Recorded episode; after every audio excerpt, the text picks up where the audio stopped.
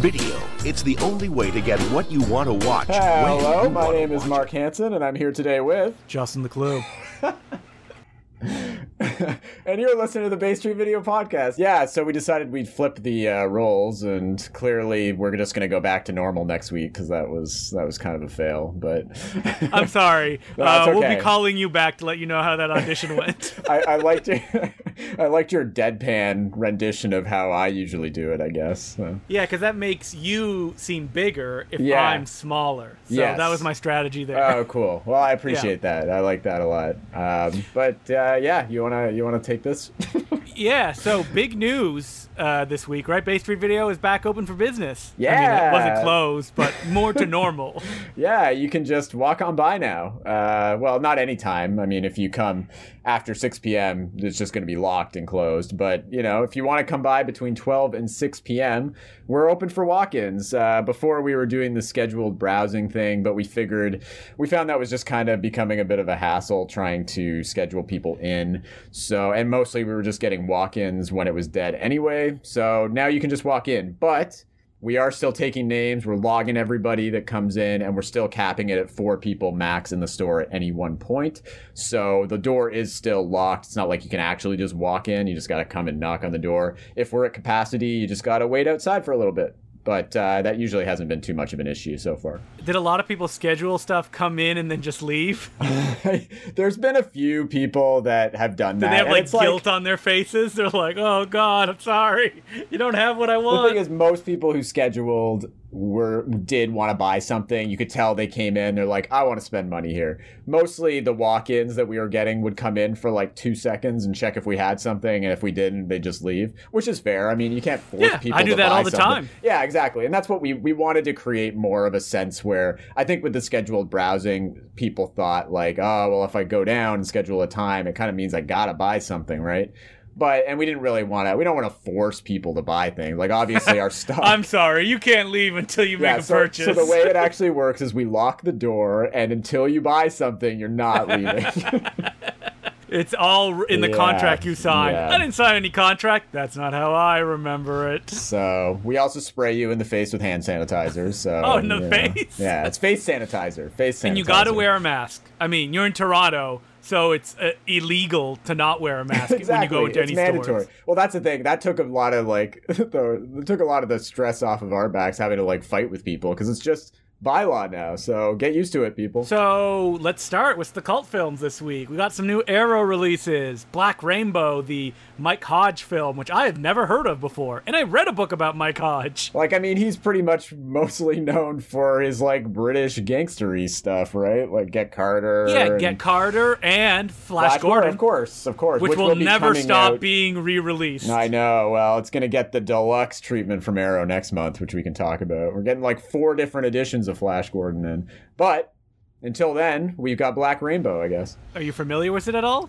Not really. I'd also never heard of this film. Um, but I mean, it's got a pretty good cast. Rosanna Arquette, Jason Robards, uh, Tom Hulce is in this, right, from Amadeus. And I don't know. Sure.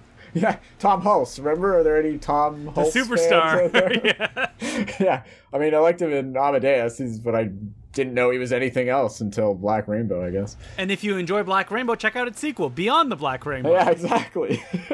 um, yeah, no, I've never heard of this film. I didn't get around to it this week, but I'm really intrigued by it. It's kind of, I mean, it's a horror film, and Mike Hodge isn't really, I guess, known for horror. I don't know if he did any horror beyond this. Like I said, I read a book about him. I think it was one of the few film books at the public library when I was a kid. And it's like reading a book where I don't know when I will see these movies. like, and it's just like, have you ever done that where you just read a film book and you're like, I haven't seen any of this stuff? But uh, I guess I'll. One day I will get to it. So moving on, Arrow has Inferno of Torture. Now this is more your speed, right? Sure, yeah. this is a Teruo, Teruo Ishii film, I believe. Uh, I actually haven't seen, I don't think any of his films, but he is a guy that I've always been interested in. I feel like he's kind of almost a forefather to like the Takashi. Yeah, you've never seen of- horrors of malformed men. I've never seen that one. Yeah, I've always had it on the list, never gotten to it. I don't know. Is his stuff super grotty? I've always got that. Oh vibe. yeah, it's super grotty. There's some interesting stuff. He's a really like fun director, very stylish. He also did uh, some Sonny Chiba film. I think they were the Executioner series. He did two of those. Um, this one is like this one seems pretty kind of like taboo and everything as well, but it is from 1969, so I I don't imagine it could be that explicit, but yeah. but I it'll mean, be colorful and cool. Yeah, but I mean the cover's got like a naked lady tied up with a bunch of dudes looking at her. So I mean that's the kind of that's the kind of vibe it's kind of going for, which uh, it's not not necessarily my bag, but I mean you know it's got yeah, it's some people's bag. some people's bag. I mean it's been selling well, so people people like him. People There's like nothing wrong Yeah. with that. I don't know if this one's ever been out before either, so I'm sure it has. They've all been out like a know. million times, haven't they? I don't know, maybe maybe under a different title or something. Uh, so Ator, the Fighting Eagle, is also. It's not a new release. It's you're just getting in a bunch of Dark Force. Yeah, releases, well, right? this one we infamously talked about what a few weeks ago, or when we first started getting the Dark Force stuff in, and we were talking about the Dark Force controversy about a a certain Facebook post they put out there, which was a little uh, offside, and it had to revolve around their release of Ator the Fly- the Fighting Eagle. Yeah, they made a Um, joke about uh, school shootings yes, and uh, linked it to this release. Yeah, which is kind Ooh, of a, boy. a bit of a stretch, but um, so that kind of overshadows the whole Ator release. Not that Ator really can be overshadowed or anything, but um, I did watch this. You know, I'd never seen this film until this week, and I'd always wanted to. Um, I'm not really sure why. I'm not a big like sword and sandal fan or anything, but But you're a huge uh, Joe D'Amato fan. of yeah. course, I mean, who isn't, right? Um, Or what's his what's his name on this one? David Uh, Hills. David Hills, yeah. Very American. Uh, but yeah, obviously, this film, you know, doesn't really need much of an introduction. I think it's been parodied on Mystery Science Theater a ton of times. Yeah, it was called Cave Dwellers. Yeah, and obviously, I mean, if you know much about trash cinema, you probably know this was a very quick cash-in ripoff of Conan the Barbarian that Joe D'Amato threw together that very same year. And not only did he throw together this film, he threw together a sequel to it as well the same year when it was announced that they were going to make a Conan sequel. And uh, but yeah, I'd never gotten around to it till this week. Um, it was pretty funny, I have to say. I mean, it's like exactly what I would expect from a really low budget Italian produced, you know, Hollywood ripoff. Uh, it all looks like it was filmed in people in just like parks and people's backyards and things like that. The uh, the costumes are hilarious. The dubbing's hilarious. If you had to measure the quality of the main actor in a unit of measurement, how how long would you say Mr. O'Keeffe did? I was just gonna say, yeah, Mr. O'Keeffe really uh, makes his mark with this film. Uh, The answer I was looking for, Mark, was Miles. Miles O'Keeffe. miles and miles. Yeah. you set me up perfectly, and I just failed big time. With yeah, I was thinking about it. I'm like, how do I formulate this so I can make a Miles O'Keeffe miles joke? and miles of acting talent. That's Miles O'Keeffe Yep. for you. He uh, he's hilarious in this though. I mean, he he really like even from his first scene because I think the first twenty minutes or so are like when Ator is a baby, so you don't get to see him.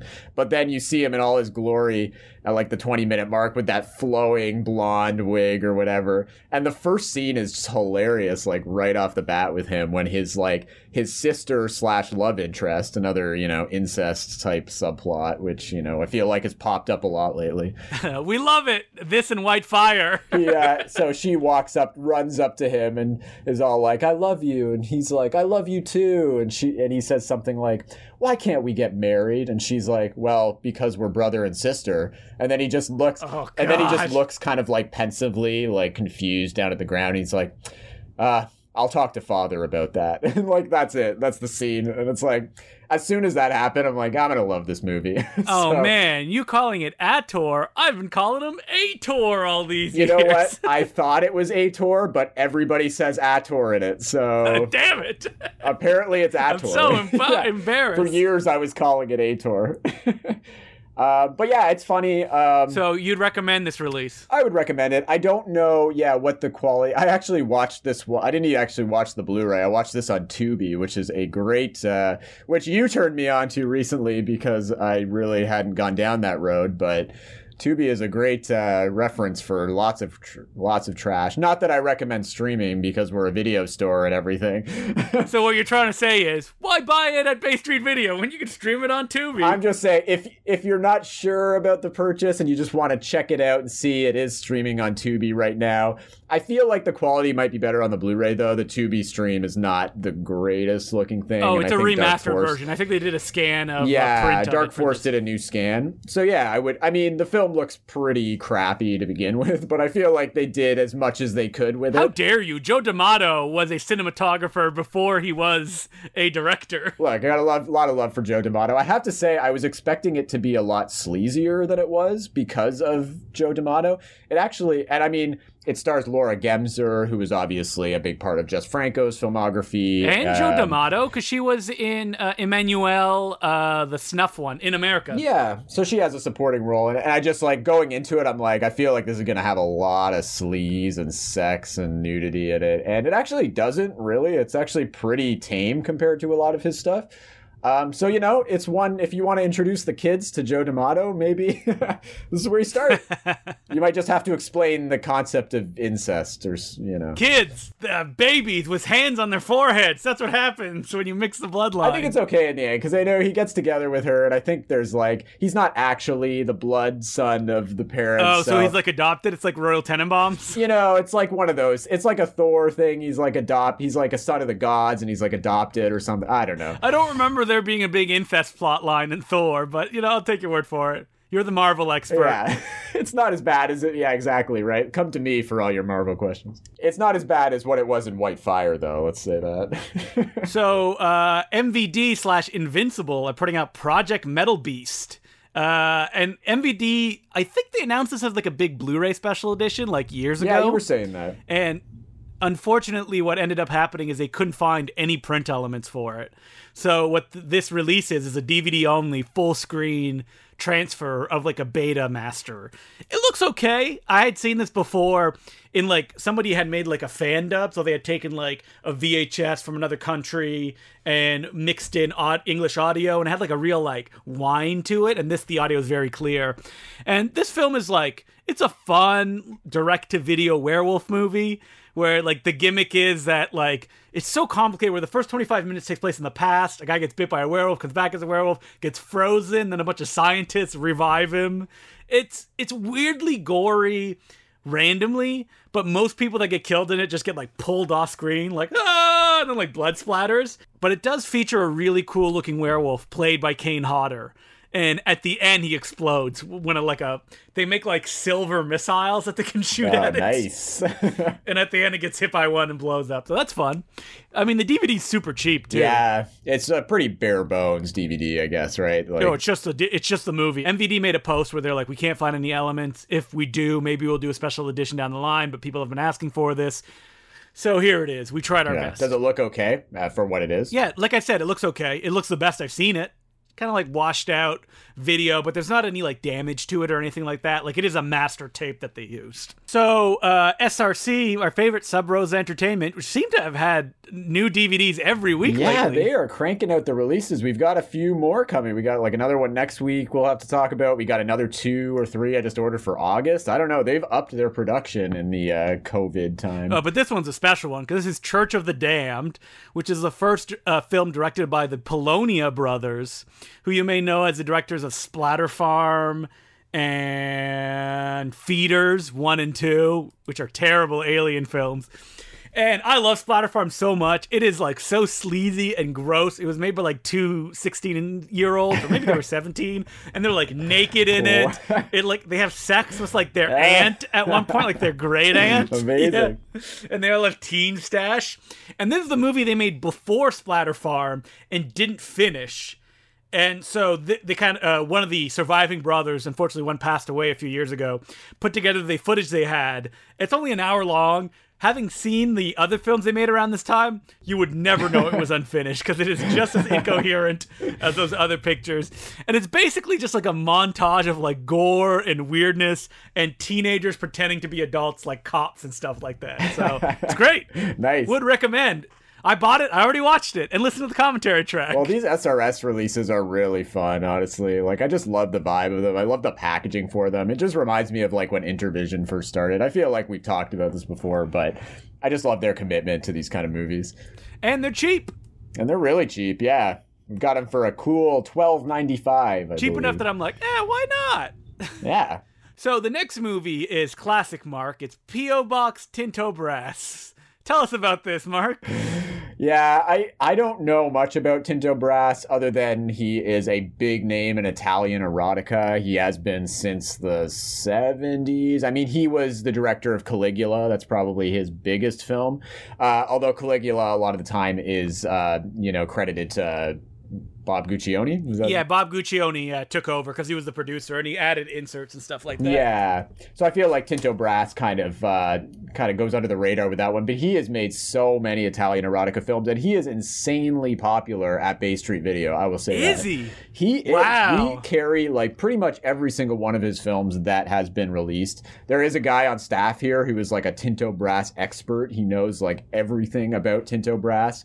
Um, because he started too as like kind of an experimental filmmaker in the 60s with some weird films. Uh, made a film called The Howl in the 60s, which is more of just like an experimental Buñuel kind of film. But then he was like, you know what I love? Butts. And that's all my filmography will be composed of. Oh yeah, he loves butts, and the covers of so many of his movies all just have a lady with her like skirt getting blown up and her butt just Cheeky. out for display. Cheeky is one of them. That's a big one. Frivolous Lola is another one. There's one called Mon Amour, which is very big. So I don't think I've ever seen a Tinto Brass film other than yeah, I've never seen any of his stuff. I haven't even seen Caligula in full. I, I still need to go down that road.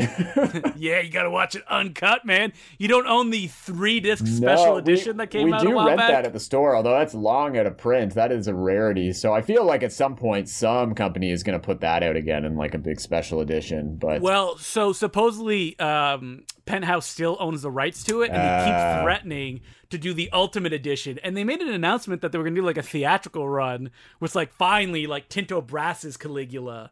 Uh, and you know the original version without the inserts that were added by Bob Guccione. Even though the DVD does have like a touch of um, evil style, like edited version, like a work print based on you know how it could have originally looked. So what is this movie like? it's like kind of half documentary, half fiction film, but it's about him, so he stars in it too. As like and he's like older, right? This is like the 90s. This is like 95 this movie came out. And apparently, I haven't not seen this, but it's uh, based on a series of letters, photos, and video cassettes which women have sent to T- PO to PO Box Tinto Brass have sent to Tinto Brass over the years. Just like Santa Claus, it's like PO Box ho ho ho. So he visualizes these letters, I guess. Yeah, it's like it's almost like uh, what a Playboy. It's like the letters to Playboy Dear or something. Penthouse, or it's like, like- the Dear Penthouse thing, but Dear Tinto Brass, and it's visualized. But Tinto Brass is already is also in this film, I guess. Wait, does he, like wrote it. perform every scene? That I don't know. like- I'm not sure if it's like an anthology type thing. It's hard to tell from the back. Um, so it's put out by Cult Epics, who have put out a lot of Tinto Brass's stuff, pretty much his whole catalog. Um, so I hope like Tinto Brass is like trapped in these fantasies. He's like, let me out. What is real? What is fantasy? I'll never know. Exactly. That seems like what this is. So he's just gone like full meta with his like with his sexual hang-ups and his just like what turns what turns him on is like all in this film, I guess. Butts. That's what turns him Butts, on. yeah, butts. it's just a lot about butts, I think. But uh, Cult Epics has really gone all out with this release, like they always do with their Tinto Brass movies. It's a two disc set, and it also comes with a documentary, like a feature length documentary about Tinto Brass as well. So, for you Tinto Brass heads out there, this is another A class release from Cult Epics. So we have two Paul Bartel films being released by Kino, not for publication, than Scenes from the Class Struggle in Beverly Hills. Yeah, Paul Bartel's getting a Kino spotlight this week. Um, Not for Publication was out long ago on like an old Anchor Bay disc on DVD, but I don't think Scenes from the Class Struggle has ever made it to DVD before now. I think this is its first release, so it's kind of a big deal for that one because it's one of his bigger cult titles, I guess. Yeah, are you a Paul Bartel fan? Uh, I like him as an actor. I don't think I've actually watched that many films he's directed other than Eating Raoul. yeah, yeah, I've seen Eating Raoul, and I, I liked it. I mean, I like Death Race 2000 a lot. Um, it's Oh, a lot of Death fun. Race 2000. And um, I did see his long lost, like last film, uh, Shelf Life. Was that it? So wait, you went to yeah the Royal when they showed it during TIFF when all the people who didn't have tickets to movies went to go see Shelf I Life? I did because I, you know, why I went to that. I got to a pre, I got a press screening invite to that because the guy, the the site I write for, got basically the guy contact. I guess the guy who was touring it contacted a bunch of people and were like, "Hey, we're doing this screening at the Royal. Please come out." And it was like, "Ooh, it's right during TIFF though. Like, do they are they aware of that?" So I did go, and they actually did have a Q and A with a couple of people, a couple of the actors and like producer and it was really sad because there was just nobody there. I think there were like with me there was like 10 people maybe there max. Oh, that's it was so bad and it wasn't by the fault of anybody or like it just, you know, it fell during the opening weekend of TIFF. I believe it was the first Saturday of TIFF, which if you have been in town for the Toronto International Film Festival, like that's the big weekend for TIFF. Saturday night is like kind of the big night. Um, but I did trek on over there, and it was kind of it was interesting. Yeah, I wouldn't say it was like one of I didn't say I loved it, but it definitely was an interesting final film. Did you tell them that it. during the Q and A? You're like, I didn't love it. Well, you know what? I actually didn't stay for the Q and A because I had to get to a TIFF screening. oh, that's brutal. So out of the ten people that there, you get up and you leave. What TIFF screening did you see? oh, I had to go to uh, get to Color Out of Space. Not worth it. Not worth it. I know, I know. But it was like right up against it. I think the the royal screening was at like nine thirty or something, and it's like you know across town. I'm like, I got to get there. You know, nobody's holding a spot for me in line, so Wait, so you saw Color Out of Space by yourself? I did. I actually because my friend my friend bailed on me last minute. Uh, But you know what? I sat right up front and I got my I got like two meters away from Nick Cage. It was beautiful. I hear Nick Cage, uh, based on other friends who sat besi- behind him during a screening at TIFF, where he fell asleep during the movie. Amazing. I And actually, he smells very nice. Uh, yeah, he usually does. I actually sat two rows in front of him back when Bad Lieutenant premiered at TIFF. I got like they're really. I sat one row in front of Werner Herzog and two rows in front of Nick Cage, like directly in front of them. And I heard him talking to Herzog a bit about he was just confused about like the way the audience was like really rowdy and doing like the piracy R thing, and he was like really confused about it. And he was asking Werner Herzog like, "Is that like what's going what's going on here? What's with these people?" And Werner Herzog like, Werner Herzog was just like, "Ah, it's just it's what they do." Wait, here." you were listening to them two rows Uh, back? yeah, I was literally right in front of of Herzog for that screening, and then two in front. I think I said this story on this podcast, but like I sat in a row right behind uh, Walter Hill and Sigourney Ooh, Weaver when they did the screening of Reassignment, that Right. terrible uh, Michelle Rodriguez movie, and like I wanted to laugh so badly and I couldn't because they were right in I front know. of me. I was like, "Ooh, it's the worst. That movie's so Oh bad." man. Well, I had to get up and go to the bathroom during Bad Lieutenant, um, and it was you know with the Ryerson Theater, like the rows are really tight, so like if you have to get out, you're like climbing over people. So yeah, I was like embarrassingly climbing over people to get out in front of Nick Cage and Werner Herzog. I couldn't even look them in the eye. I'm like, I'm so sorry. Why don't you just pee your pants like a real cinephile? I should Mark? have. I should. I wish I had if I had gone back. Uh, according to my friends, Nick Cage has like ten strands of hair that he like Homer Simpsons into. Oh yeah, he definitely doesn't have any hair anymore. That is all of his. so, uh, moving on, Kino's also putting out Ten Little Indians, the 1989 version from the director uh, of Killer's Moon, Yeah, the premiere version of Agatha Christie's novel. co-starring Frank Stallone. yeah, I know. I didn't get around to this one. I honestly, I'm not like that much of an Agatha Christie murder mystery person. I just was, I just love the fact that Frank Stallone is the lead in this, and it it all takes place in Africa, I believe, too. Uh, they're on like a safari, I think, and they start getting picked Wait, off. wait, wait. The lead? I feel like Frank Stallone is probably one of the like suspected murderers. I doubt he's like Poirot or anything like that. They have positioned him right in the middle on the cover, so I think it's I think it's taken off the original poster. So he he definitely plays an important part. I I got the sense that he was some sort of like cop authority figure or something, but maybe I'm wrong. And then you've also got Donald Pleasence in this too. So Yeah, I mean Donald Pleasence. I feel like he's probably barely in it. I read Ten Little Indians a little while back. I'm trying to remember exactly how it ended. Oh yeah, everybody pretty much dies at the end.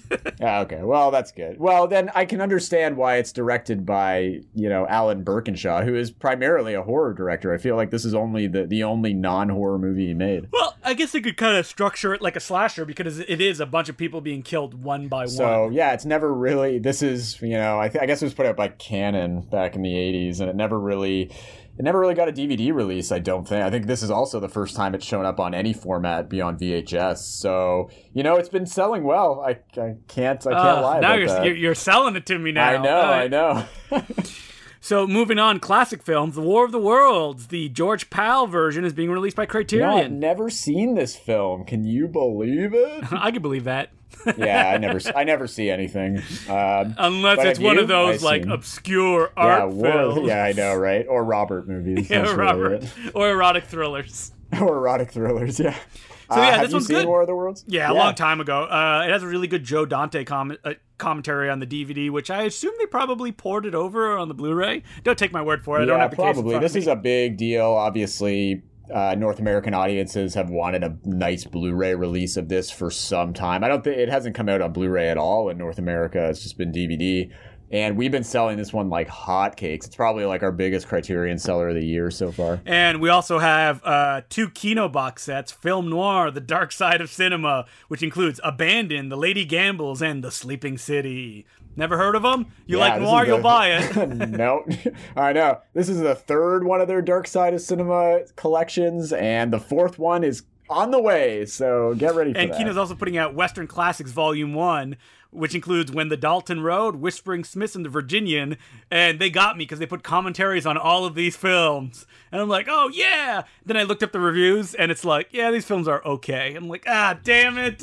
yeah. you got me. Kino's getting more and more generic with their box set titles. Like it literally just says Western classics. Like, that seems like a. um important cinema club style like yeah classics it's like a kino studio classics like these like, a- another um stakeout is not a classic come on guys Ten Little Indians is called a Kino Studio classic. So. what do you think uh, they should have called it instead it's like films you kind of remember maybe have a soft spot for if you caught a lot on uh, television Yeah, collection A Kino, do you remember this? Yeah.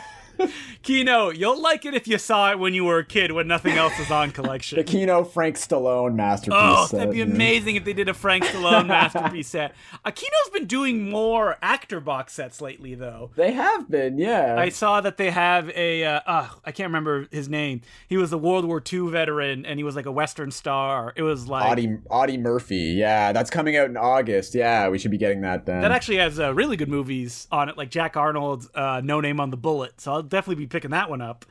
Uh, moving on, uh, John Ford's Mary Queen of Scots, a movie not even John Ford like, is being released by Kino. And Kino's also putting out Mary Queen of Scots, the Charles Jarrott film, who I am completely unfamiliar with. Yeah, I don't know him much except for this film and also another historical drama, Anne of the Thousand Days, which they always packaged as a as a two pack on DVD. Oh wait, Um, didn't he famously do the like musical version of Lost Horizon? You're he did right. one version of Lost yes, Horizon. Yeah, he did the '70s one of that. He also did Condorman, if anybody remembers. that. and he also did the Canadian Nicolas Cage movie, The Boy in Blue, about uh, local, you know, celebrity Ned Hanlon. I guess. I don't know who that is. He is well. That Hanlon's Point on Toronto Island is named after Ned Hanlon. He was a famous rower. Is that where all the nude bathers hang out? Yeah, yeah, yeah. He was a famous rower in the early 1900s, I believe. And they made a Canadian movie with Nicolas Cage in the early eight. It was like early in his career. It was like Valley Girl era where they made. And it. Mary Queen of Scots uh, stars Vanessa Redgrave, which Kino has been mining her catalog like there's no tomorrow. they love her. Who doesn't love Vanessa Redgrave though, right? Me, I don't like her. She's fine. What do you got against Vanessa Redgrave? Nothing. Can't even name a movie yeah, she's in. don't- yeah, I- I don't know what I've seen her in really. She's just like one of those grand dames of British cinema, right? Yeah, exactly. We also have Victor Victoria, but no, it's not the Blake Edwards version. It's the 1933 one. Yeah. Victor and Victoria. I am unfamiliar with yeah, this. this is a German production of it um, that's been long unavailable. It's never really, never been really been released except for maybe some public domain ones. But it's yeah, it's a music full musical version from the 30s. Um, directed by Reinhold Schünzel, which I who I'm not familiar with. Um, yeah, it kind of just is one of those that went under the radar, but has kind of I mean people love Victor and Victoria so much that I feel like any version new version that comes out is like a big deal for some reason. So I feel like Kino made a deal with like a German distributor or something like that, right? Somebody that's remastering films because there's a lot that have been coming out lately. Lately, like I know that Maidens in Uniform is coming out next week. We did the Golem last week. We got these uh, Victor and Victoria. We also have uh, Paracelsus, Par- Paracelsus, yeah. which is a G.W. Pabst Exactly. film, uh, but it's also a, th- a Third Reich It film is. made in 1943. Yeah, they. I've never seen this one, but they consider it was a big part of uh, Hitler's Hollywood, which was a really good documentary um, narrated by Udo Kier, no less, about um, the Third Reich films, uh, which is really, really good. I would highly recommend it. But this was a big one because Pabst was they they consider Pabst to be making a lot of commentary against the Third Reich because he wasn't uh, he was really anti you know Third Reich and he was kind of like I guess he I think he tried to escape and then was forced into making movies for them. And this was like a big epic um, period piece kind of thing that was kind of like one of the major achievements in uh, in Nazi filmmaking. But uh, I guess again, I haven't seen it, but I guess if you watch it, you can see kind of him slyly kind of undercutting the regime throughout it. So I'd really be interested to check it out. Uh, again, yeah, Kino's done like a full restoration on this, and yeah, this and Victor Victoria are both under just their regular like classier Kino classics line, which they put the Golem under too. So they definitely have some sort of connection with um, these German. Uh, I don't know whoever owns the rights to these. Yeah, distributor who's doing these remasters or whatever. Yeah, I got to get more into that. I've only seen a handful of GW Pabst films. Yeah, same here. He's he's a guy I've never really I don't have a ton of familiarity with. So we also have My 20th Century, uh, which is a film that's directed by I'm going to say her name wrong, Ildiko Enyedi. Yeah, I think so. I was practicing trying to say it today too because I knew we were going to talk about it because it's Oh, why were you practicing? Because it's This week's Fly Fly By. By. Yeah! Yeah, that's exactly why I was practicing it. But you know what? I think you said it pretty bang on. I mean, that's how I would pronounce it. So Were you familiar with this Hungarian director before? Not too much, actually. So I had heard about this film. I was interested in this film because it did play. Uh, they did start screening it a little bit. Um, they had a screening of it at the TIFF Bell Lightbox back in January. Um, right before you know things shut down, it was starting to tour around the world. Um, but I knew her because she had a film a couple of years ago called On Body and Soul, which was Nominated for an Oscar. yeah, nominated for an Oscar. And it was her first film in 18 years, I think. It was a long, long time coming. Um, so it made me look back and uh, see what she'd done. Uh, I, st- I hadn't seen any of her stuff, though. Um, but apparently, yeah, she was a big deal in kind of the 80s and 90s in terms of Hungarian cinema. And this one in particular, you know, played at TIFF. It won the Camera d'Or Award at Cannes that year. And it got a lot of acclaim, but just kind of fell I don't know, it just kind of fell away and disappeared after the VHS era and it's never been put on DVD. Nobody really restored it or anything. One of the reasons I've never heard of this filmmaker is none of her previous films are really available in any good format. Like the feature film that she made after this, I don't remember the title. Uh, it's about like magic bullets, about a cop that makes a deal with the devil. And I saw a VHS box and it was like David Bowie Presents, the name of the movie. But it's not available anywhere. It was only ever released to VHS, nowhere else. I wonder if it has to do with like the Hungarian system. Like when she made my 20th century, it was actually done right on the tail end of like the socialist era of Hungary. Hungary. Right. Hungary. Hungary. Hungary. the classic fantasy land, which is why a lot of uh, scenes from my 20th century are actually uh, shot in Cuba because they had those socialist um, ties.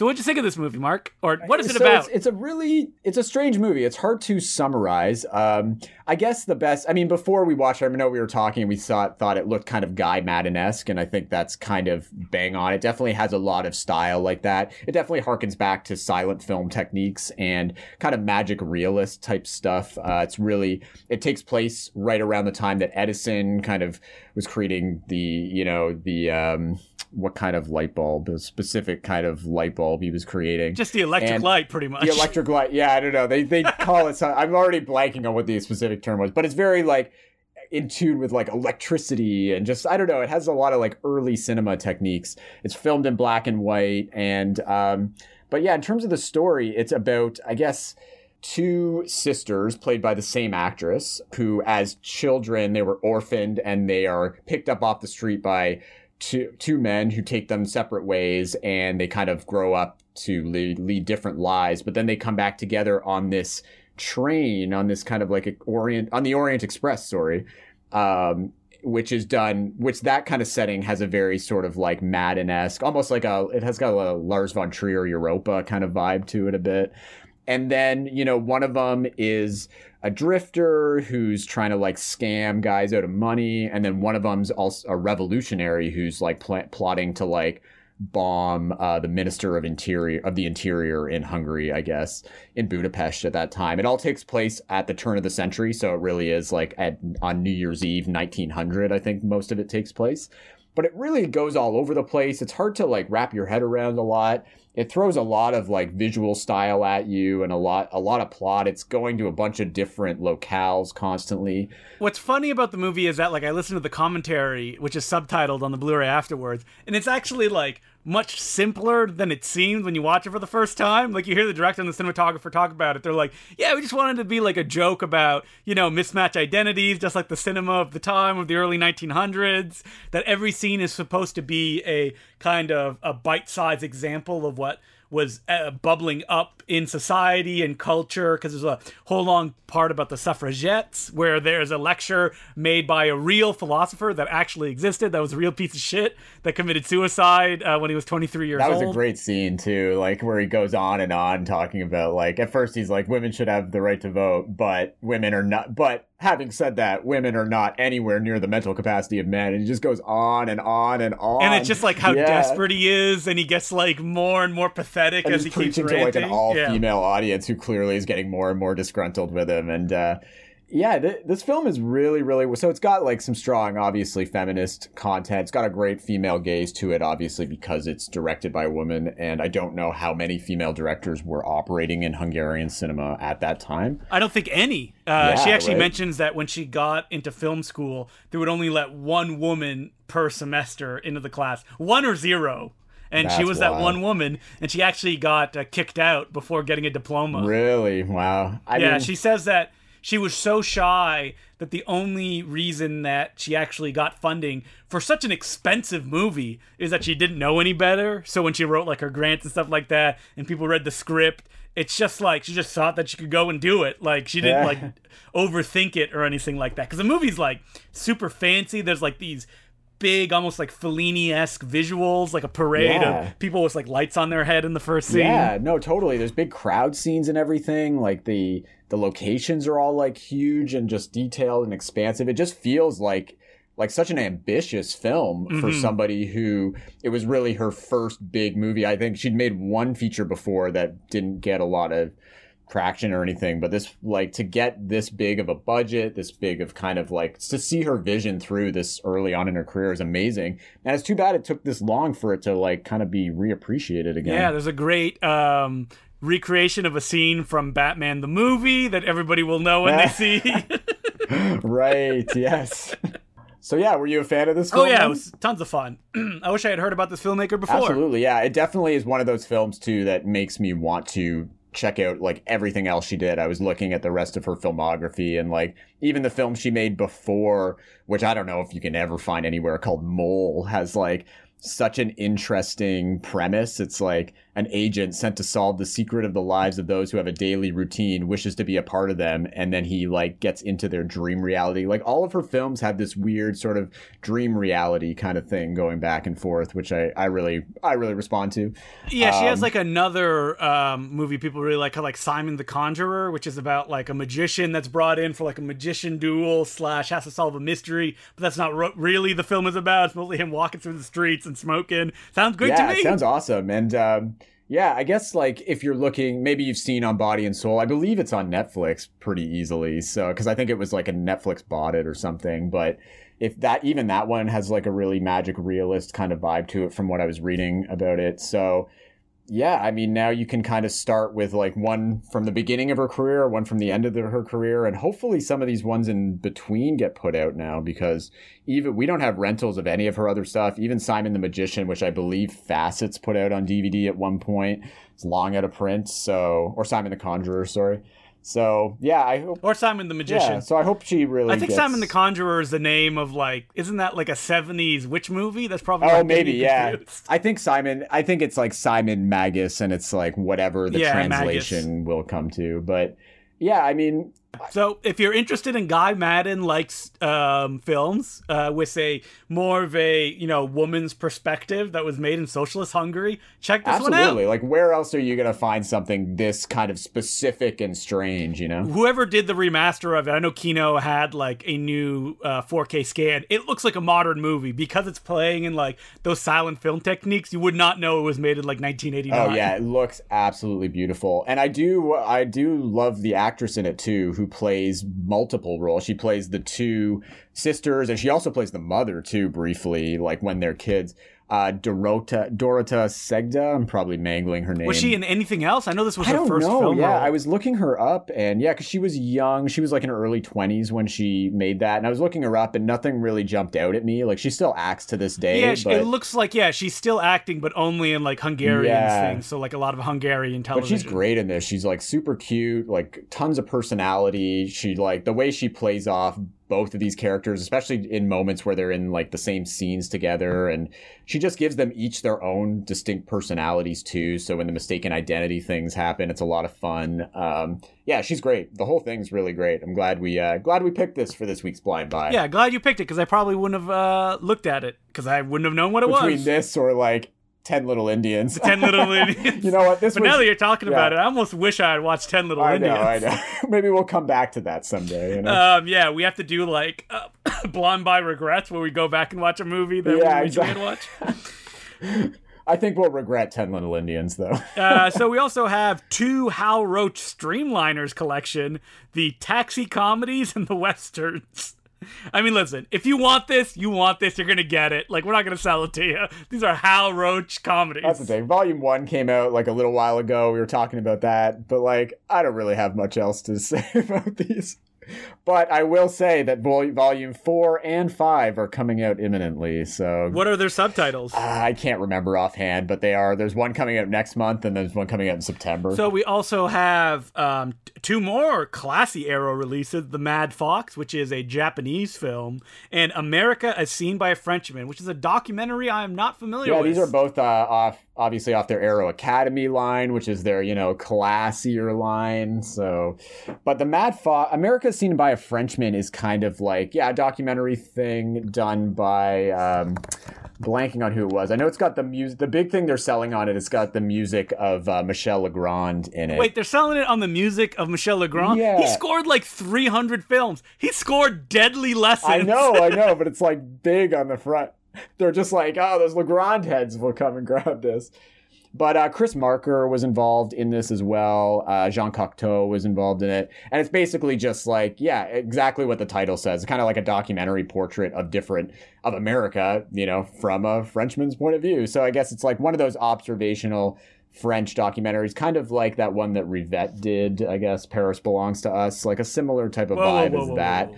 Paris Belongs to Us is not a documentary. Is it not? I thought that was a documentary. no, it's not. Clearly, I haven't seen Paris Belongs to Us. hey, if you haven't seen like Rivette, which is the artiest of all um, new wave filmmakers, I don't even know who you are anymore, Mark. I know. I've seen a lot of Rivette. I just haven't seen that one. Oh yeah, you're right. That is that is fully not a documentary. So I don't know. I. Sorry, I'm thinking of another film that was like around that time that was kind of like this, but Uh, are you thinking of like Sans Soleil or something like that? yeah, maybe no. I'm thinking of something else. But you know what? That's a good comparison. Wait, yeah, what is the documentary? It's the one where they like interview people on the screen. Yeah, street. what is that one? And then at the end they watch the movie and comment on their interview. That's I don't what I'm remember what thinking it's called. of. Uh, all right. Well, I know people are listening. They're like, "Oh, it's Yeah, this, tell us, it's this." please. Don't write it in the comments. We figured it out by now. By the time you're listening, Oh, you know this, what? so- Is it Chronicle of a Summer? Is that what I'm thinking of? Yes, that's what, what it is. is. Okay, Chron- sorry, yeah, not Paris Belongs. to- This is what the film. So it's sort of like that kind of thing, from what I understand, but in America. And then the Mad Fox is apparently like it was just a film that really never got the appreciation it deserved. I think they premiered it finally, like they did a retrospective of it in Berlin, like maybe five, ten years ago, where they really considered it one of the masterworks of Japanese cinema in the 60s, but it never really got much exposure in North America until now. But it's got a lot of like fantasy elements to it. I think a, a woman who falls in love with a fox in human form. It's one of those kind of things. But they do a lot of fantastical things with like kind of pseudo animation and just weird special effects. So I've heard really, really good things about this, and Arrow obviously has given it the deluxe treatment now, and I'm sure it looks better than it ever has before. We're moving on to new stuff. No, no, no, no, no.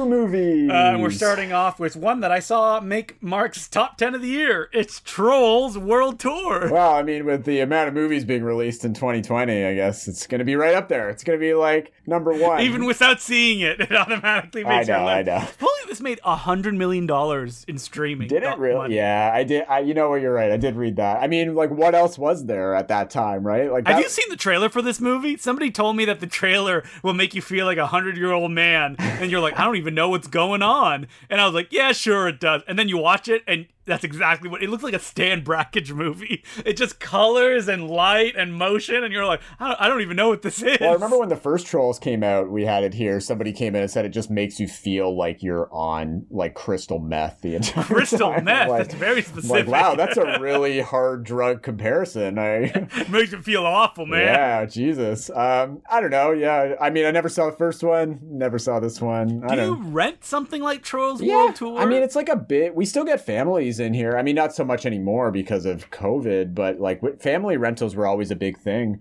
for uh, families in the area. I mean, this was a big deal. The Trolls movies are huge, right? they're huge. I mean, I mean, I loved troll dolls when I was a kid. Did you? I'm a troll man. I had one that had like a Halloween costume, but I think that was the only troll that I Well, had. I really love my troll dolls. How many troll dolls did you have? I only had like maybe between five and ten, but like I really cherished Five and those. I 10? cherished those troll dolls. La dee da, Mr. Moneybags over here. I loved my troll dolls. All right. Did your parents buy you whatever toy that you wanted? no, definitely not. Oh, okay. I know some people who were like that, and I was like, I wasn't "Man." a spoiled kid like that, but uh, but My mom liked to tell me and my brother that we were spoiled all the time, which meant that we're not spoiled. Just to let any parents out there know. I, know, I remember going to my friend's house and he had every toy like ever. He had all the horror movies. He had the you know the aliens action figures that were made for kids from like the Oh, James wow, Cameron yeah. movie. He had like all of those, and I'm like, this is crazy. I wonder if he still likes horror movies. I bet you probably not. Probably not. he grew out of it. I met him in college and he was becoming a police officer. So, oh, yikes! Yeah. yeah. Great career choice there, bud. Okay, so moving on. Listen, I don't want to make anybody mad, Mark. You know. yeah. What you love cops over there? So we also have Blood Quantum being put out. Uh, this is the Canadian zombie movie made by, uh, I guess, probably one of the only Indigenous filmmakers working in Canada making like narrative genre movies. yeah, probably right. Did you like Rhymes with Young Ghouls? It's I'm gonna get his name wrong. Jeff Barnaby. Jeff Barnaby, yeah, yeah, no, that's right. Um, I have to admit, I haven't seen any of either of his films yet. I'm way behind the uh, the train on Jeff Barnaby. Shame, I know, I know. No, I need to get into it because I did hear incredible things about Rhymes uh, for Young Ghouls, and Oh I do. it's a lot of fun. Yeah, I really want to see it. Blood Quantum, I wasn't that interested in, only because I'm just I'm not a big zombie movie guy. I just don't. I just don't like zombies. I'm sorry. I'm like I'm sick of zombies. I'm just over zombies. Zombies were cool like 15 years ago when there were no zombie movies. yeah, like even the classic zombie movies. I like some of them, but I Whoa, don't whoa, know. whoa, whoa, just- whoa. Do you not like George Romero's Dawn of the Dead, Mark? My favorite movie of all time?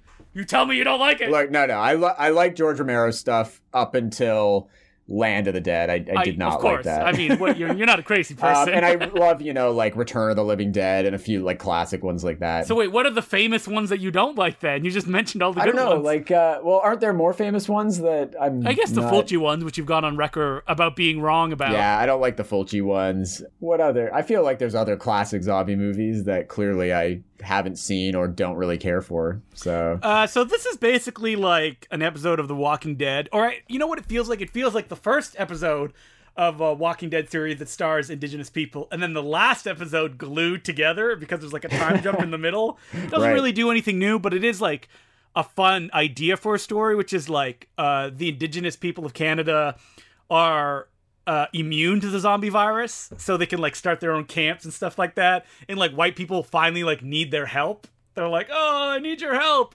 And you know, the title "Blood Quantum" was a horrible practice that um, I don't remember when it happened. Probably not that long ago, where they would measure someone's like indigenous status, which like how much you know indigenous blood they had.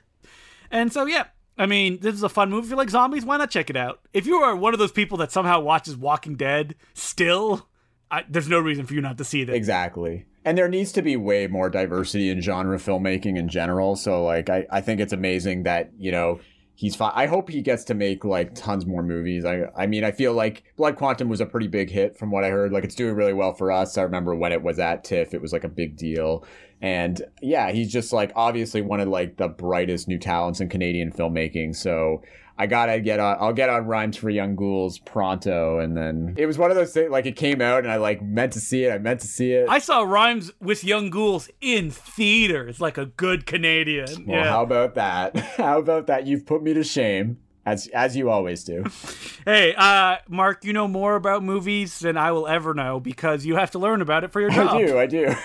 Although so many of these things, I like. I read about it. I'm like, oh yeah, okay. And then when we talk about it here, I'm like, You talk about it and then it's just gone. It's like Seriously, there's so many titles that come across my desk every day that uh, my brain is exploding trying to keep them all. In. So we have this week's generic noir that was made this year, Blood and Money. Oh my god, what a generic title. Yeah, starring everybody's favorite curmudgeon, Tom Berenger. Is he's still he's still working, and he plays a retired veteran. You know, clearly a Tom Berenger kind of role. Who's uh, a hunter in northern Maine, and I don't know, he stumbles across a large sum of money and a dead body, and the rest is, you know, every other neo noir movie you've seen in the last twenty years. So I mean, I hope you haven't been watching every new one that's been released because then you're I dead. haven't. I Yeah. haven't. I'm dead. I'm dead.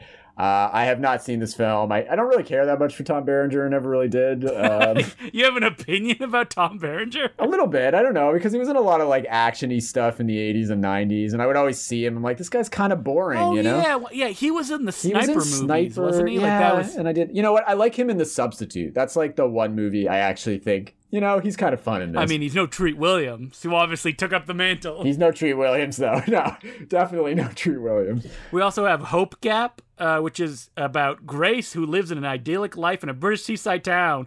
But her world comes crashing down when her husband of 29 years tells her he's leaving her for another woman. Ooh, this is definitely for the older people in the audience. This is for the old folks. Starring Annette Bening and Bill Nighy. Every every older person loves Bill Nighy. You know, he's just like he's just the sex symbol for older Bill ladies. I Nighy has been old since I've known him. Has he ever been young? Like even when he was young, he looked old. Yeah, when when did he even start acting? He looks you know? like he was on the Doors of Death and Shaun of the Dead, which came out 15 years ago. yeah. and obviously, I'm sure he was like a working actor as a young man, but like I can't even picture him as a young man. He has one of those like thin faces, so like it's impossible to He does, yeah. uh, imagine him young. he just looks like a zombie all the time, right? uh, another film, Proximity, which is oh god, a NASA scientist becomes obsessed with finding proof of extra- extraterrestrials after a close encounter. Yeah, so it's basically another generic independent sci-fi movie. I feel we get one of these like every other week it seems, honestly. So I don't know what it is. Like indie filmmakers just love making sci-fi movies, and I think it's mostly. I think this one's directed by like a VFX guy. It's usually directed by some VFX It's guy. always like, directed by a VFX making- guy. Yeah, he's making his first film. I think he's the guy who like did VFX on like Stranger Things and Game of Thrones and a lot of TV stuff. So he gets a little money together, gets some you know people he knows, and like I'm gonna make a movie. But they always come out. Nobody knows what they are. They get crappy reviews and. I don't know. Then everybody forgets about them in a few weeks. So let's forget about it now, unless it's good, in which case we're sorry. Unless, yeah, I don't know. The reviews aren't strong. I'll put it that Oh, way. okay. So we also have Young Ahmed, which is being released by Kino. It's about a Belgian teen embracing an extremist interpretation of the Quran, and he hatches a plot to kill his teacher. This is the new Dardenne brothers movie. Obviously, they Ah, are the Dardenne a brothers. big deal in international cinema. I'm actually I haven't seen. I mean, I've seen a few of their films. And I, I totally like what they're doing. Like, I get what they're doing. They've never been filmmakers I've t- really gravitated towards a lot, but obviously they are huge. People love I literally stuff. talked about that on this week's Important Cinema Club because somebody sent us a letter asking us about the Dardennes, and they said the same thing that they found that their like style is very samey. Like once you've seen one of their films, you've kind of seen all of their films. Yeah, and I like it. And and you know what? It's it's interesting because people are all like about the Safdie brothers these days, and I know the Safdie brothers are actually really influenced by the Dardenne brothers. I remember they did an interview together once, the both of them, and the Safdies were talking about like how the Dardenne brothers are basically like what they're trying to be with America. And I, I Yeah, but the Dar- the the Safdie brothers like if the Dardenne brothers did the do man and knocked back a few energy drinks. Exactly, right? That's the thing. When I watch Safdie Brothers stuff, it's like so in your high energy. I'm into it. And then I watch the Dardennes and it's like, yeah, no, this is great and it's depressing and it's bleak. I hope that kid gets a bike. But, yeah, I know that's the thing, but it's like after a while, it's like, how many of these can I watch? You know? Uh, Well, you know, even I was gonna say, even the older Safdie stuff, like Daddy Long Legs, is like super intense and on the edge of your seat. I love that movie so much, so good. oh, me too. That's definitely one of their best. Was that put out on DVD by like? It was. It was put out by uh, Kimstim, which is kind of like an offshoot label of Kino. I think Kino owns them now. Uh, they used to be. Oh, okay. I think they used to. Kino owns I the know. I think they used to be independent, and then Kino bought them or something like that. But Oh no, Kino's big business now. They're the mega corporation. they're like Disney; they buy up everything. Have you ever seen uh, the video of the Safdie brothers in the Criterion Closet? no, I haven't actually watched that yet. Oh, Is it's good? so funny. It's like an old video from like a couple of years ago, but they come in with like giant tote bags and fill them all up before they leave. Beautiful. That's what I would do, honestly. and you're like, "Don't you know who I am?" Mark Hanson of the Bay Street Video Podcast, and they're like, "Sorry, Mark, sorry, sorry." Yeah, sorry." when are the Criterion? When are the folks at Criterion going to let us into the Criterion closet? That's the big question here. I wonder what I would get. I kind of feel like I have almost everything that Criterion has put out that I really want. Oh, I would take a. I'd be one of those guys that takes like a big bag. I would just They're like, "Don't stop. you work in a video store?" Shh. it's not like you don't have access to these movies, so you're like, "I want them anyway." but you're letting me take them for free. I think. Uh, yeah, you leave the closet. to, or do they all come out? Full like price. yeah. yeah. they take you to a cash register. That will be four hundred dollars, please. What? Oh, I'm sorry. This one's double because it's out of print. yeah, exactly. Uh, we also have Corpus Christi, which was a big movie around Oscar-y times, I guess. Or wait, did it already get nominated, or did It did, yeah. So it was one of the Oscar nominees for foreign film. I really wanted to see this, and I missed it this year. But I heard amazing things. Yeah, it's about because your um, outlet was like, "Sorry, we want to see this film, Mark." Yeah, basically, just push you I couldn't. I couldn't get it, you know. And I was like, ah, I'll go see it at the, you know, at the theater in the theaters at some point." and then everything shut down when it was playing. So it was like, uh, but apparently this is great. It's about a young man who I believe is just at a prison or something, and then he basically impersonates like being a priest in a small town parish. Uh, apparently, it's yeah, it's super excellent. I really want to see it. Um, says a lot about spiritual transformation or what have you. I don't know, you know. One of those things. So we also have the Wild Goose Lake by the Chinese filmmaker who made Black Coal Thin Ice. I've seen the Wild Goose Lake. I saw it at TIFF. Oh wow! How it's good. that? It's like a neon drenched one long night thriller where like a criminal's trying to actually it like starts with a gang war and then like one person gets blamed and it's like very dryly funny as well. But also shows like the incompetence of police officers and the criminals at the same time. And you feel like a movie like this only got past censors because his last film won so many awards so they like have to let this one out. There's like some moments of gore, especially one at the end that like literally made me go whoa because it's like a splatter scene. I won't spoil anything about what it involves, but you'll know it when you see it. So yeah, if people like those kind of movies, like One Long Night chase thrillers, like real neo noir kind of stuff, I would highly recommend it. We also have Suburban Birds being released by Cinema I saw Guild. this one. This is, you know, the kind of like really low, like obscure indie that I'm into.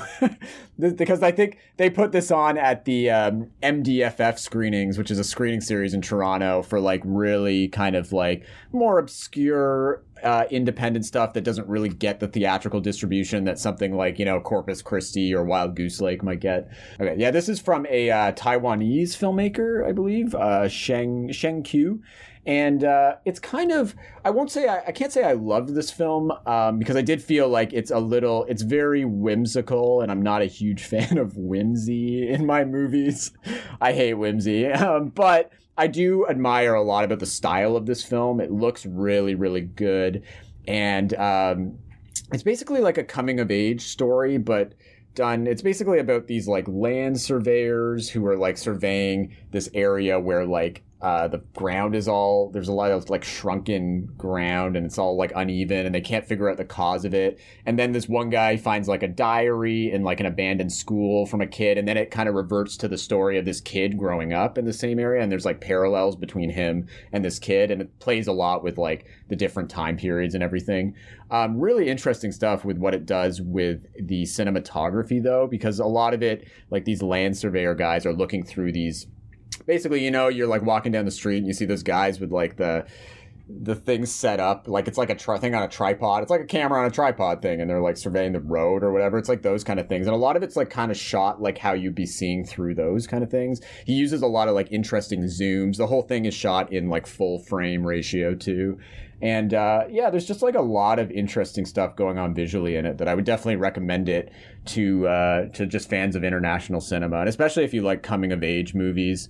Um, it's got a few like Wes Anderson s touches, which kind of like didn't necessarily work for me, but I know obviously a lot of Because you hate I Wes Anderson. but you know a lot of people are into that. Um, so yeah, I would definitely recommend this for people who are either into coming of age movies or just like independent or independent international cinema in general. So we also have Mickey and the Bear being released by Unobstructed View. Yeah, this is like a small indie American indie film about you know teen girl who has to like take care of her family because of like a ill parent or something like that.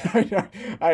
It's a Ugh, sounds like know, a I'm- downer I'm, to really me. selling it well. Um, it's from a first-time um, female director, Annabelle Attanasio, who I believe is an actress making her directorial debut. It stars. It's got James Badge Dale in it. You know, We- Wait, who's he? What did he do? know. He was in the Iron Man movies, I think, and as a, he shows up in things. I don't know. Uh, but I did hear uh, really good things about this. It got some really good reviews, played a lot of festivals, but then kind of didn't get a lot of traction theatrically. But now here it is on our shelves. you rented, please. no, I did honestly. It's got really strong reviews though. And we also have Saint Frances, which is uh, I remember seeing posters yeah, for this this. is kind of like an abortion comedy, or like that deals with abortion. deadbeat nanny has to take care of a kid who she's Yeah, I heard really good things about this one. Uh, didn't get a chance to see it. I hear the actress in it is really good. She also wrote it, I believe. It was getting talked a lot about with um, the uh, Never Rarely, Sometimes Always, which we talked about a few weeks ago, which was a more like kind of serious look at abortion in America. Um, they were kind of talk. They kind of came out around the same time and were talked about a lot in the same conversations. But definitely, this one has more of a comedic vibe and deals with her relationship with like a young girl. We also well. have VHYes, which is a film uh, that I did not see, but oh boy, did I hear my friends talk about it a lot. It's uh, it has a really fun gimmick, uh, which is that a, a kid grabs his parents' camcorder and accidentally um, tapes over like their wedding, I think it is, uh, and with a bunch of commercials, and the commercials are a bunch of like L.A. people being funny. So like Tom Lennon is there, of course, and but supposedly has a real smug attitude. And if you look, oh wait, it's directed by the son of two famous people, Tim Robbins and Susan Sarandon. Oh, okay. And both of them make uh, and both of them make cameos in it too, being funny people. There's also a musical performance in it from Weyes Blood, just out of nowhere, uh, who's like who's actually a really good artist, but it's just like out of nowhere. It's just kind of like a grab bag of like. Did you see it? I, I did see it. Yeah. Um, Did you like it? no, I didn't. No, I didn't it think so. um, yeah. was really. It was just lame, man. Honestly, like I. yeah, that's what I hear. Like you could feel Oscilloscope release us like sweating when they were like hyping it up. They're like, "So funny, man! It's like Adult Swim," and it's like, "Oh, okay." I know Uh-oh. that's the thing. It does feel like just kind of like a cheap sort of Adult Swim kind of knockoff. I just yeah, I feel like with movies like this, I've already seen this stuff done so much better on like Tim and Eric or something, or the and like nothing in it. I, like I'm thinking about it now. I saw it back in like maybe January, February, and like I can't even remember much of it that stood out to me at this point. It just like kind of faded from my memory so fast. I do think I remember the ending. It does kind of veer into horror territory a little bit in the last like 15 minutes. It almost does this like Blair Witch Project type thing, which isn't like that unsuccessful. It actually kind of works, but like it has there's no build up to it. just comes out of nowhere just like the rest of the movie that it just feels so weightless so i don't know i mean the movie's only like 70 minutes long too it's like barely even it's stretching to even become a feature Whoa, so whoa, whoa! Seventy minutes is definitely a feature. If more features were seventy minutes, you'd be no, like, I get it. "Ah, I get yeah." it. But you can feel like they're stretching it in this case. Um, I don't know. It, there's a lot of hype that came behind it from oscilloscope and everything, and I don't really get it other than the fact that it's just like, hey, VHS, that's cool and retro, right? it came out and nobody liked it, so I don't think people will be talking about it very much. Uh, we also have American Dharma, the controversial d- documentary about by Errol Morris, where he interviews bad man Steve Bannon. I know, yeah. Um, I don't know. I mean, I, I dig Errol Morris movies generally. I don't know how much interest I have in watching Steve Bannon for an hour and a half, though. But None. to each their own. That's the thing. It's like I've got better things to do. I'm sure it like, you know, tries to like get into the core of who Steve Bannon is, but like do I even do you care? Like I don't know. No, I bet you Errol Morris is like, I just want to let my uh, him present himself. Yeah, well that's the thing. He already he did it with Dick Cheney, right, with that movie before. And now like I don't know. It's just like I got better things to do with my time than watch Steve Bannon for an hour and a half. I already think I know all I need to know about him. We also have Diane Kennedy, nothing fancy. Diana Kennedy. Yeah, so this is like a foodie documentary. I, I don't know. Diana Kennedy is apparently like the I don't know. She knows everything about Mexican cuisine. She's written like nine books Is about she white? Mexican cuisine, and she's she's white and British. So I know, and that's the thing. So I was like looking into it. I'm like, okay, I guess people know who she is and everything, and that's fine. But I'm looking, it's like she's just an old British lady that's like basically, and she apparently she's just like, no, this is the way you do Mexican cuisine, and no other way. And it's like, how would you know though? You're not even Mexican. but whatever. I don't know. People like her. so we also have Slay the Dragon, a documentary about gerrymandering. Yeah, which is obviously very important in this day and age. I haven't seen this one, but I mean, obviously, like this is kind of very timely right now, and I hear really good things about this one. So I would say check it Yeah, out. Yeah, gerrymandering is bad. Even Republican uh, Arnold Schwarzenegger wants to end it yeah, with his Yeah. two ponies. Have you seen those videos of him with his two ponies? I have. Yeah, yeah. It's so ridiculous. Uh, we also have uh, oh a bunch of real crap horror movies. So um, yeah, let's let's blaze through some horror movies we have here. Bel- Belzebuth. Uh, yeah, Shutter and R- yeah, uh, it stars Tobin Bell. I don't know.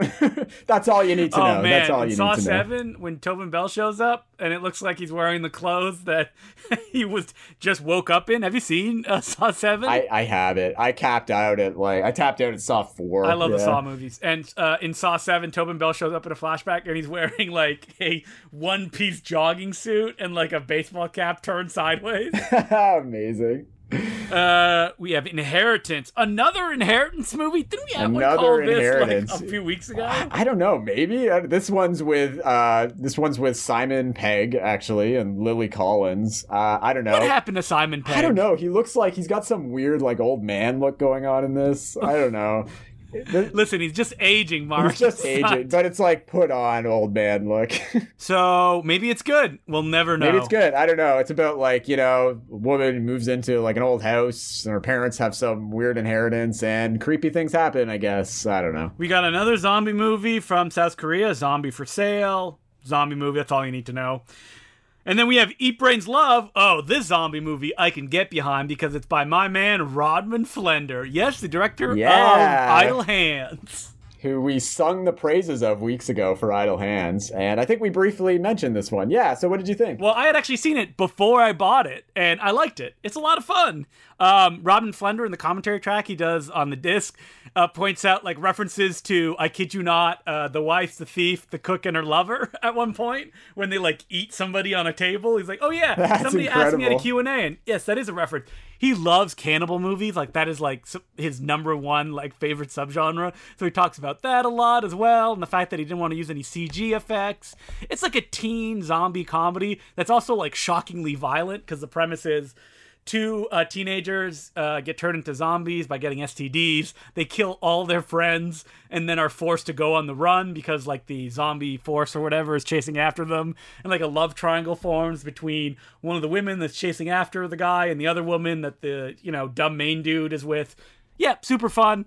Listen, you like Idle Hands, you'll like this. Nice. It's good to see that Rodman Flender's still, you know, making movies and doing well. you Well, know? he was doing like a bunch of like TV movies that nobody would want to see for a while. So yeah, I remember looking at his filmography and being like, yeah, it looks kind of bleak there, bud. Yeah, you got to pay the bills somehow. Uh, we also have um, Ouija, Ouija Shark. Shark. Yeah, no thanks. I don't know. Yeah, it's from it's from the same like it's from the Velocipastor guys. I, I don't know. yeah, Wild Eye, who offered to pick up Teddy Bomb at one point. Oh yeah, of course. Um, but yeah, I don't know. I think we've talked about these kind of movies before. I'm just not not feeling it. I love shark movies, but I'm just not into this So kind of thing. Seven Days in Utopia is also being released, a film from 2011. Yeah, I don't know. I didn't feel this would be right for the classic section, even though it's like nine years old. But it's some like faith leaning. This is the oldest new I movie know, that you've put in the new movie, section. but like, how could I put this in classics? It's basically some like sort of semi faith based golfer movie with Robert Duvall and Lucas Black from Fast and Furious Tokyo Drift. I love Lucas Black. Oh, not only Fast and Furious Tokyo Drift, he was also in Fast and Furious 7, if you recall. Ah, I love uh, Fast and Furious 7, where you see uh, the uh, teaser scene from Fast and Furious scene where he meets Vin Diesel, and then what happens right after, and Lucas Black looks know, like it's so 100 years older. I always hated Lucas Black. he looks like that Simpsons joke where it's like, Luke Perry, how do you keep looking so young? And then he like smiles and it's all wrinkles. Um, so yeah, I don't know. This movie, yeah, obviously came out a while ago and it's just showing up on DVD now. Uh, I mean, people love Robert Duvall. Yeah, I don't know. It's like, but it's some like movie. I don't know. Lucas Black plays a pro golfer who's you know fallen on. I don't know. Maybe he lost or something, and he goes back to and he basically he becomes sparks a friendship with an eccentric rancher played by Robert Duvall. so you know, I'm sure Robert Duvall plays an eccentric rancher well. So you know, if you're a Robert Duvall fan, you're looking for something new but not really new, then I guess check this one out. How do faith-based movies do at uh, Bay Street Video? pretty well if they're not like obviously faith. Like we don't carry we don't carry stuff really like God's not dead or like shit like that. Just how dare you? Imp- you you're stamping on my free speech rights. but that stuff doesn't really yeah, I know, right? that stuff doesn't really even do well for us, so we wouldn't even bring it in. But stuff like this where it's like it looks just like kind of a regular movie, but it's got that like sort of faith theme in it. Does fairly well actually, especially if it's got names in it that people recognize. yeah, Lucas Black. Like Lucas Black. All right, finally, the best for last.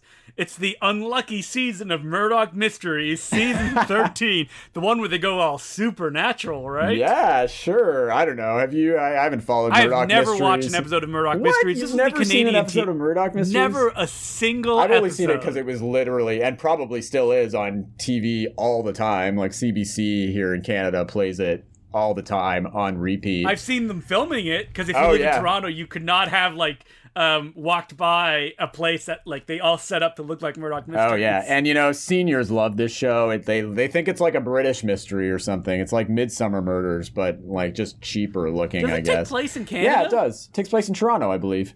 And like, I've seen clips of this. It looks insanely cheap. Like it looks embarrassingly oh, it is cheap. embarrassingly cheap. Like any good Canadian tele publicly funded Canadian television show is. But there's no reason it should look that cheap. Like they have enough money that they can get better cameras than they I know. have. But like people love this show so much that it's gone into 13 seasons now. Um, and you know what? It's the real hilarious thing about this is this isn't even a Canadian DVD label that distributes this. We have to import this from the US. And you know how much these sets cost? A hundred dollars. $80. that is insane. How many episodes are part of a season? I don't know. Can't be that many though. Like I don't know. Like there can't be more than like ten. I would think. Unless I'm wrong. Unless there's like a hundred per season or something. But unless it's like a soap opera. But I don't think so. I look at the back of them and there's like uh, I don't think there's that. It's only like a few discs. So yeah, they only have 18 episodes a season. Like so. And it's eighty dollars. Eighty dollars for that on DVD. Insane. I know.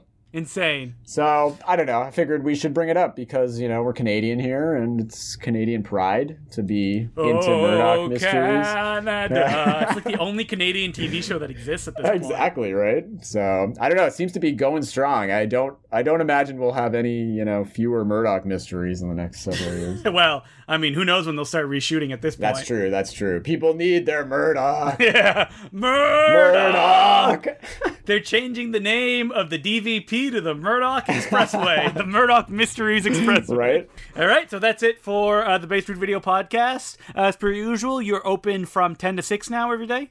When are you going to go back till when you're open till midnight, Mark? Ooh, I don't know when. I don't know if that's gonna happen anytime soon. Uh, yeah, I I can't imagine us honestly going back to midnight. We were already having talks about potentially just sl- uh, cutting the hours back, just because it's like who needs to be open till midnight anymore. And then COVID happened, so it was like, well, problem solved, I guess. All right, so until next week, my name is Justin Decloux. And I'm Mark hanson Keep on buying. And keep on renting and buying those eighty dollar Murdoch mystery sets. These movies and many more are available at your local video store.